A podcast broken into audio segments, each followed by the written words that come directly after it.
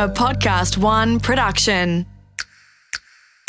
I think it's incredibly important to actually know the people that you're with and get to know them as people before you get to know them as positions in the team. I'm Margie Hartley, executive coach to senior leaders around the globe, as well as 11 of the top ASX listed companies. And this is Fast Track. Today I discuss with John Eales, board director and ex-Wallabies captain, the art of teamwork. John is revered in both sport and business for his insights on team synergy.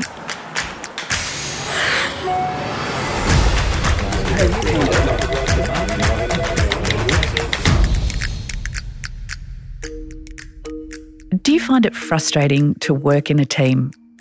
The truth is, being in a team doesn't come naturally to most people, and it's something that needs to be taught. Teams come together to generate new ideas, solve problems, make decisions, or achieve a goal.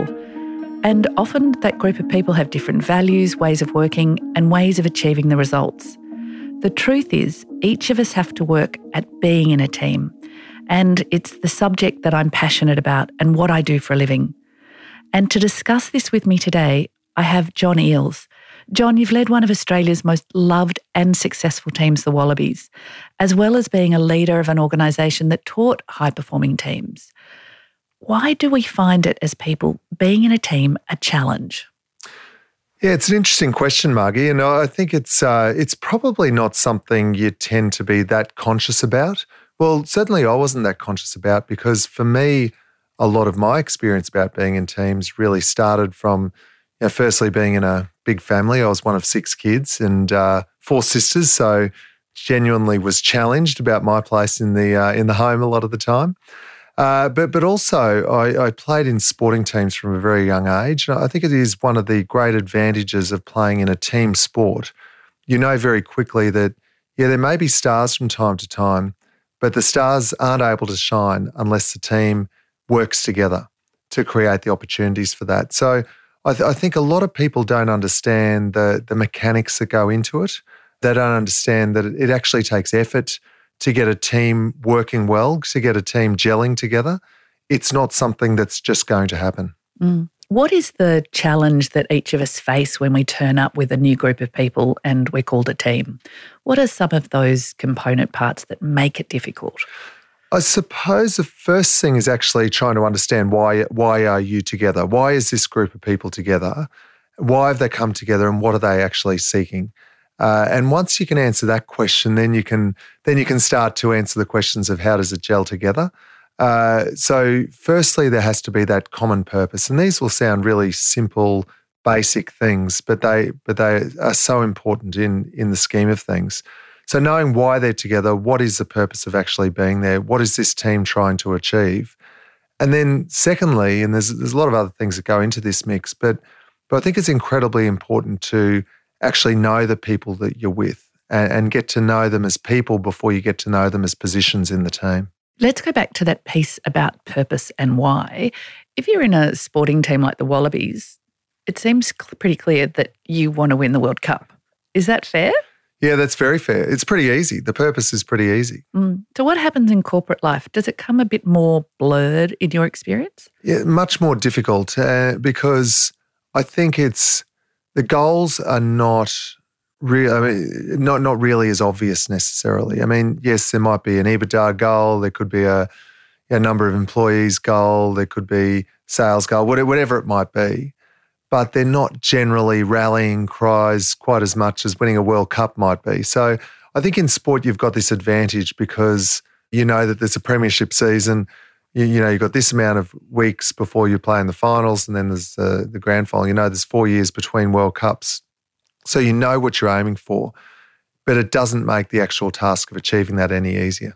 Okay, so we'll come to that how in a minute. I'm really fascinated by how you delineate a purpose about why you come together if you don't have such a compelling or obvious cause in front of you. There's different aspects to this. Like there's the goal and there's the purpose of why are you there. And I think these days people are demanding that it's more important for organisations to actually explicitly say why they're there. And it has to be a grander goal than just achieving profit at the end of the day. And some organisations do it really well and others find it a bit harder. I'm a director of Flight Centre Travel Group, and the purpose of Flight Centre Travel Group, one of the goals of the business is to open up the world for those who want to see it. So it's really clear, people who come to Flight Centre, they love travel and they love facilitating those opportunities for the people that they're serving. And so that makes it very easy to rally around, doesn't it? Makes it very easy then to utilise that as the North Star, as some might call it. Yeah, it's a greater reason for turning up in the morning. We know that working in a team makes us more effective. The challenges are often around working styles and what different people like to achieve things in a different way. Do you think that's one of the reasons people find it difficult? If you don't understand how people work best, well, then you're never going to be able to get the best out of them. And we all bring to the table different personalities, different life experiences, different objectives, short-term, mid-term, long-term. So being able to work that out and say, okay, what's the best mix for this team? How are we going to turn different focuses that people have into that little bit of magic that makes it a team? So you would have experienced that at the Wallabies. Yeah, and look, certainly in business as well at different stages and in other sporting teams. It didn't have to be at the level of the Wallabies. There were times when, and some of my most memorable times in rugby were playing club rugby for my club in the under-19s, and we had a team that certainly had no stars in it, but we somehow came together and won the premiership that year against teams that had a lot of stars because we had that certain something that was greater than just the talent in the team. What about the motivation to be in a team? Because I believe that the world is pulling us to much more individualistic activities, whether it's the way that we consume information or communicate with each other. And it comes from it's much easier to be siloed than connected these days. I think that's a really fair comment, because even though people will say we're more connected on social media does tend to draw people to their phone or to their computer rather than to the conversation, the real conversation happening around them a lot of the time. I think it also tends to make people more insular in their view, because they tend to only seek the opinions of those who more confirm their way of seeing the world rather than to seek opinions that will challenge their way of seeing the world. One of the things that I want to talk about is that I run team days. I run team effectiveness programs over a course of 12 months. And people say, I don't have time. Oh, and years ago, you'd take people off to Fiji for 3 days. Now people have got, can you fix my team in half an hour? Yeah. You know, oh, you can have half an hour 4 times a week for the rest of the month and then we're done. And the prioritisation and the speed to try and motivate people to get together, the bigger pull feels for me that people are wanting to do the work rather than do the work of being a team. Yeah, that's very true. I mean, you can't rush baking a cake, can you? And you can't rush developing a team. They're things that will take a natural sequence of time. I think also, while society in some ways is taking us away from being team players, there's a genuine yearning to be part of a team too, I believe. And when people are part of a team, they just feel so much better, because I think it's really that sense of belonging to something, belonging to a cause, belonging to a group of people who also belong to a cause. And everyone's going to have multiple causes in their life. And if it's a corporate cause, well, then you're really lucky, because that's a large part of your life. If it's 8 hours a day, 5 days a week, 48 weeks a year, that's a big chunk of your life. So if you don't belong to something that's meaningful for you, then you're really wasting a lot of your time. Or you're not taking the best advantage of the opportunity you have.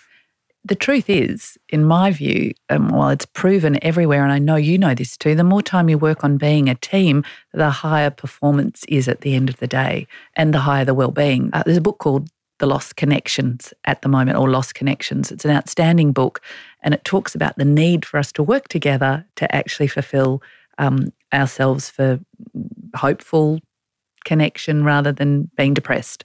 And the more time we spend on our own, the more likely we are to be unhappy. And that this working together, as you said, really connects us and makes us thrive. Yeah, I've read that book and it's a wonderful book. And I think it's a great book for those who are struggling and feeling disconnected, but it's also a great reminder for those who are, you know, who feel connected and want to understand why they feel well. Because I think it's always important to know what you don't want to lose as well. So we come together because it's good for us and it's good for the work we want to achieve. And at the end of the day, it'll make us more fulfilled. So how do we do this? Because I'm complaining about people not putting enough time into it. How do we come together as a team? This is the big magic. We know it's a bit tough. We've got to motivate ourselves to be in there. But how do we do this? Because it doesn't just happen. Yeah, sometimes you can stumble across a group of people who have very similar purpose and all going in the same direction. But if you don't work to bring that group together, then it's not going to be as good as if you as when you do work to bring it all together.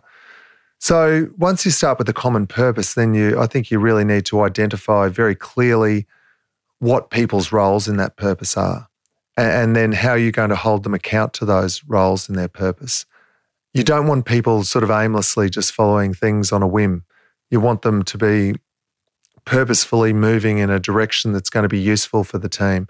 And the team will make mistakes, so then you need to come up with rules. So how will the team deal with mistakes when they're made? And also that continually checking on the people in the team, what they need, and then also how you're going to measure success, I suppose, at the end of the day. So this sounds like it's a lot of conversations amongst a group of team members agreeing on a way that they do the work. Yeah, and there'll probably be more disagreement than agreement in that journey to get to the point of agreement. And even when you get to that, it doesn't mean everyone thinks the same. You still want that diversity of opinion as you go through that journey, challenging the way forward all the time, not just accepting the status quo, but doing it in a respectful manner that's going to build the community of the team rather than detract from the community. I really love that comment, community of a team. It's very meaningful, that language. Is this the same in corporate as well as a sporting team there, that need to work through that? I think it should be, but sometimes it's not, but sometimes there's some corporates that do it better than sporting teams do it. And different leaders will do it in different ways. Some have a real flag on the hill mentality, and will that's the North Star and guide people towards it. Others will do it in a more subtle way and really bring people around them and subtly do a lot of chatting behind the scenes, get to know people. They may not be rallying cry leaders, but they can still be great, really effective leaders leading in their own way. I think it's more the conversations you have when it doesn't matter that will determine how effective are the conversations you have when it does matter. What do you mean by that? So the conversations you have with people when there's nothing on the line. So it's the effort that you put in getting to know them when you're just going about your business day to day. You know, it's the conversations, checking what they're doing, checking in on them, challenging them when it's not on the big points necessarily that will determine how they behave, how they perform when it really does matter. And they'll also give you the legitimacy to have the bigger conversations when it does matter as well, if you've shown you care about them, number one, in the first place, and you've shown a pattern of caring for them. And that comes back to the community of the team, because communities look after each other. Communities don't turn on each other. They challenge each other, and it can be uncomfortable being a part of a community, but it should never be threatening from a I've got to watch my back perspective. As you talk about community and care, it reminds me of Hugh Mackay's books and the most recent books about the rise in anxiety in society because we're not connected, because we're not caring in our communities. And it seems like there's enormous parallels here with families, with teams, and with communities and a broader spectrum and what we need to pay attention to. Yeah, I think you're looking for consistent people. You're looking for consistency in the leadership style, in the ways of doing things as a team. And people are characters are consistent, either consistently good or consistently bad sometimes. But understanding people and getting to know them and being able to work with them and having that predictability of how they're going to perform and react in certain circumstances, I think is a good part of it. And if they feel supported, they're more likely to be consistent in how they behave.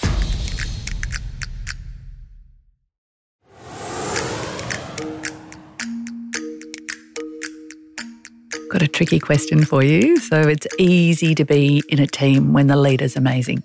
Is that a fair statement?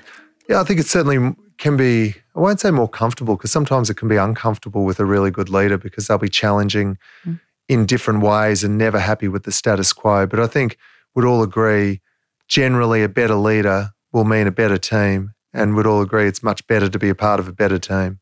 So what happens when the leader of the team, and you're in a team, isn't that crash hot? It's difficult because we've all been that not crash hot leader. It's probably more manageable if the not crash hot leader hasn't got a big ego, because then they're probably able to deal with some feedback. I think it's really difficult if the not crash hot leader has got a massive ego to go with that, because then they're probably not going to be respectful of others in the team. They're probably going to be more threatened of others in the team. They're probably going to resort to exhibiting power through politics and means like that.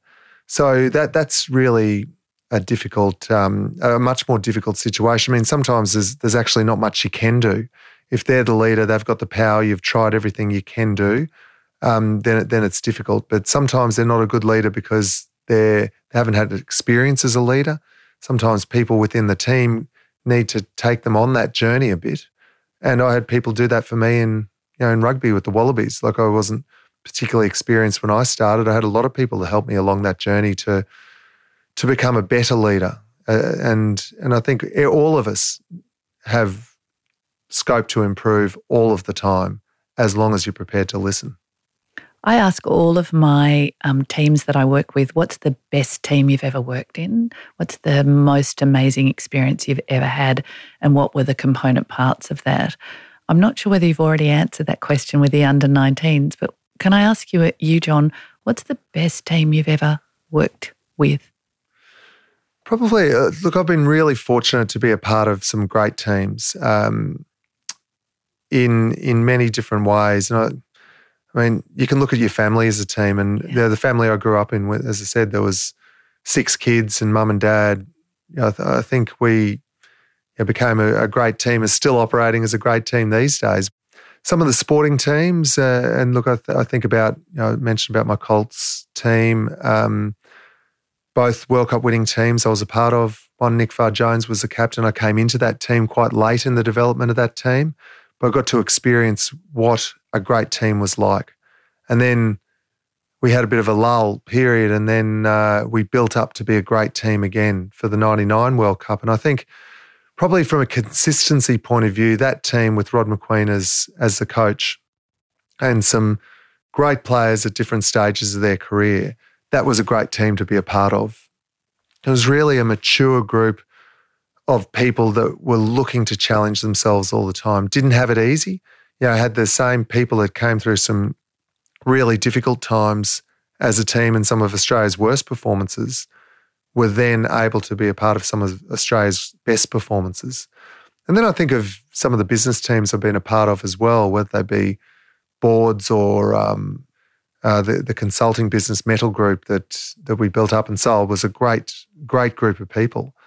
And my partner in that was a guy by the name of Ian Basser, and we're still very close to this day, but it was a great team to be a part of. Some of the people that came into that team, still very, very close friends with to this day. So the ingredients that run across all of those teams, the ingredients that made it a good team, can you think about what they might be? Well, go back to a lot of the things I've spoken about. So it is that purpose. Why are you together? Why do people want to join you and be part of this team? Because people always think it's a big responsibility to start something, and particularly when people come on that journey with you, because you're asking them to give up wherever they were before, whatever the circumstances they're in, and to come and join you, that is a big promise that you're making to them. So it's a big responsibility to deliver on that promise. And I think in that metal business, which I was thinking about in my head there, we certainly did. John, you and I were at a conference recently, and you were mentioned a couple of times, and it was about team with the very famous Patrick Lencioni, who wrote The Five Dysfunctions of a Team. And you and I had a quick chat afterwards, and I think it's fair to say that we spoke about nothing really fundamentally disruptive in terms of team building at the moment, that there are the foundational aspects that you've spoken about today still exist, even in the world of disruptive technology. Would you agree? Yeah, I would agree. And I think people like Patrick, they bring it together in such a simple way that people can digest it. I think all the great leaders do that. And he actually challenges himself on his own leadership ability in some respects. But I think he has a wonderful understanding of what are those core ingredients. And as he describes it, he looks at it from the reverse way, the five dysfunctions of a team, and then says, well, what if they're the dysfunctions, what do you have to be? And so there's a lot of different ways to look at it, but however you look at it, I think the core principles are the same, and they were probably the same when the Egyptians built the pyramids and as the people who are building things these days. How did they do that, by the way? I have no idea. That required some hell of a teamwork. That's beyond me. John, thank you so much today. I've really enjoyed our conversation so much. This understanding that teams are a challenge in terms of working together successfully. It's a discipline. It's tough. You have to pay attention to it. Getting that understanding of why we come together, what we're going to do and how we're going to do it is fundamental in any team that you work in, whether sporting or in business. I think it is, and it's being able to break down that, if you like, society's push towards being an individual and asserting yourself as an individual, and human nature's calling to want to belong and be part of a team, because as soon as you're part of a team, you have to subjugate some of your own personal ambition and ego to be a part of that team, and that's not necessarily an easy, nor for some a natural thing to do. Amazing. Thank you so much, John. And remember, make good choices and make teamwork matter. Fast Track is produced in the studios of Podcast One Australia. The producer is Brooke Carrigan. Audio production by Darcy Thompson. For more episodes, head to podcastoneaustralia.com.au. Download the app or search Fast Track Career Conversations Podcast.